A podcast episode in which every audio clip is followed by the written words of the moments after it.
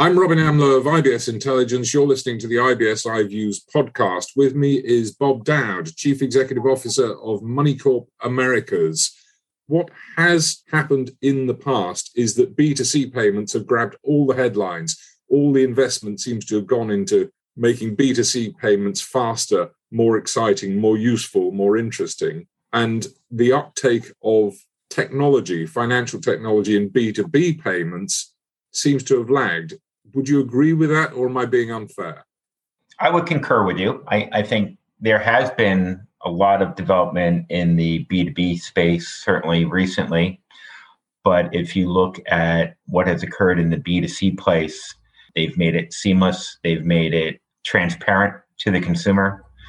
And I think really there's been a lot of investment within the B2C space, but B2B is certainly catching up and and in many cases because traditionally bank rails have been utilized within the b2b space uh, many providers are reliant on those payment rails in order to catch up from a technology perspective and as we all know banks typically has been lagging on that front but b2b is certainly catching up I take your point that it's catching up. In fact, I'd go further than that and say that this year is the year where it's going to draw level, if not surpass the B2C space, because obviously B2C, as much as anything else, was powered by a growth in e commerce and more and more people moving online. But that's actually also true of the corporate space, of the B2B space. There is another side to that coin, and there's been greater demand for implementation of new solutions because of it. Correct. I mean, international trade continues to boom.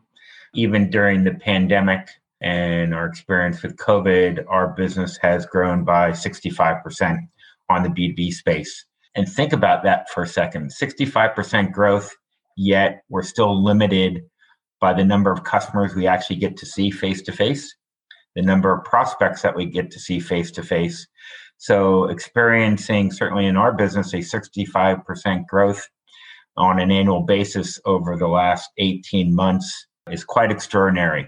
And with that, you're starting to see customers expect more, demand more around technology and how they then interact to facilitate their payments around the world. Well, let's talk a little bit about some of the technology you're referring to there. First of all, and this is something that I think certainly a lot of smaller companies would appreciate, is real time payment.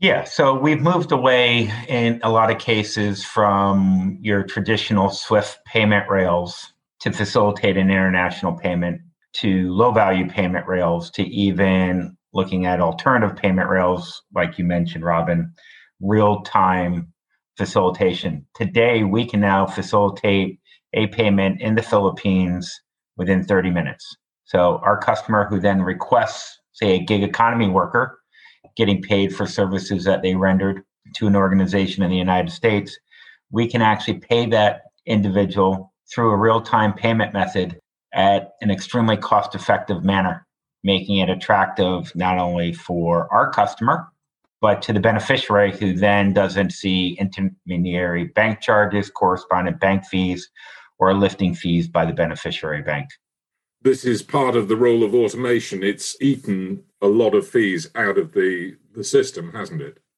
Oh, absolutely. And I mean, the movement from high value payment rails to low value payment rails and real time payment rails over the last two years has been extraordinary. I mean, I would say five years ago, you probably had 90% of the B2B payments being facilitated through Swift. Today, I would say 10% of that goes through Swift today. And those tend to be larger, high value B2B payments, you know, hundreds of thousands, millions of dollars in payments, where the majority of the rest of the payments are all getting facilitated through low value payment rails, predominantly because one, it's cost effective. Two, it no longer sits in a black hole and can be tracked.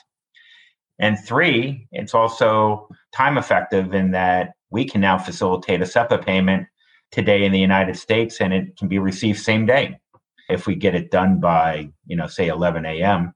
Worst case scenario, it's in the beneficiary's account next day. And that was unheard of five years ago.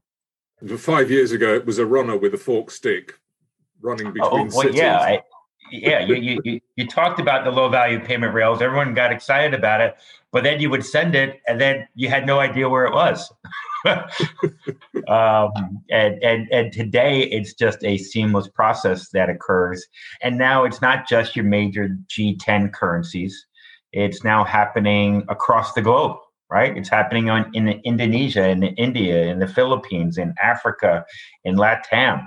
So this explosion of low value rails and alternative payment methods in order to facilitate payments globally, whether that's e commerce, B2B, even B2C, as we talked about before, consumers have choices, right?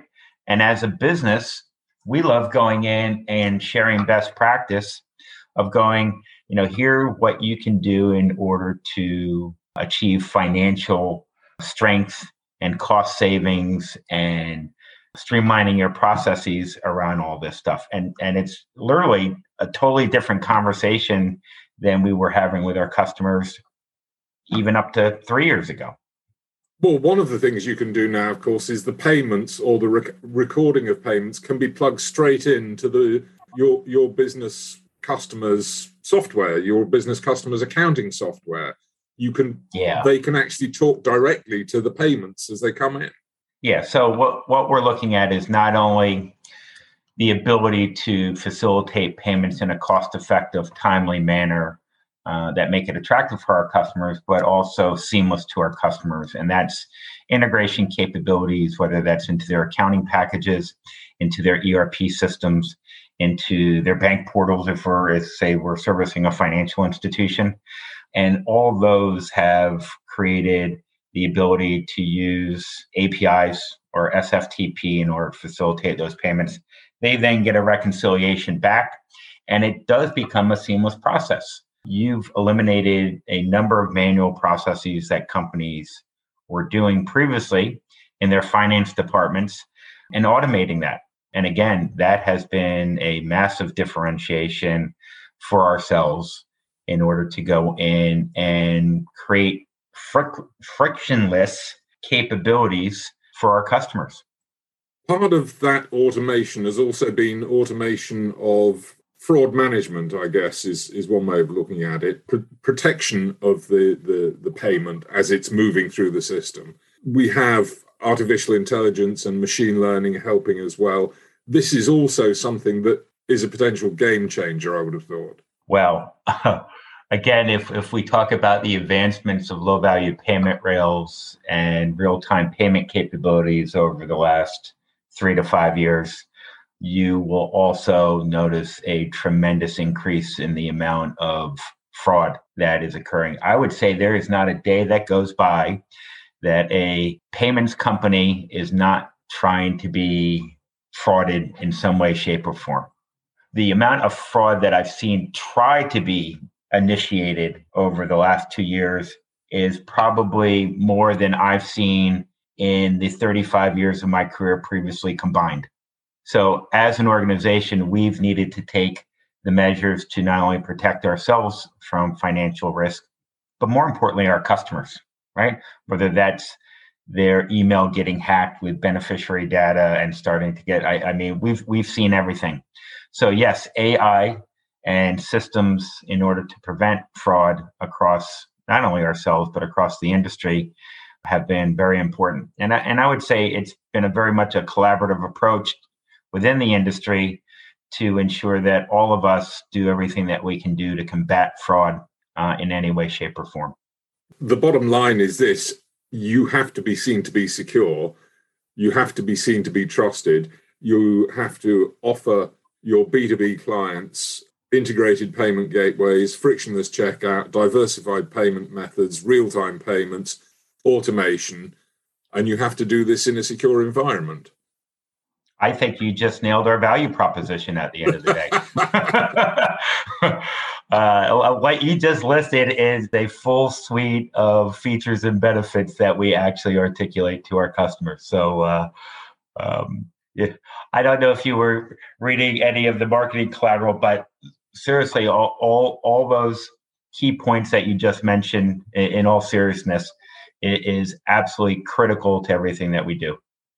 Well, at least it shows I was paying attention because actually I haven't read any of your marketing collateral. I got all that from our conversation. Thank you very much, Bob Dowd, Chief Executive Officer of MoneyCorp Americas.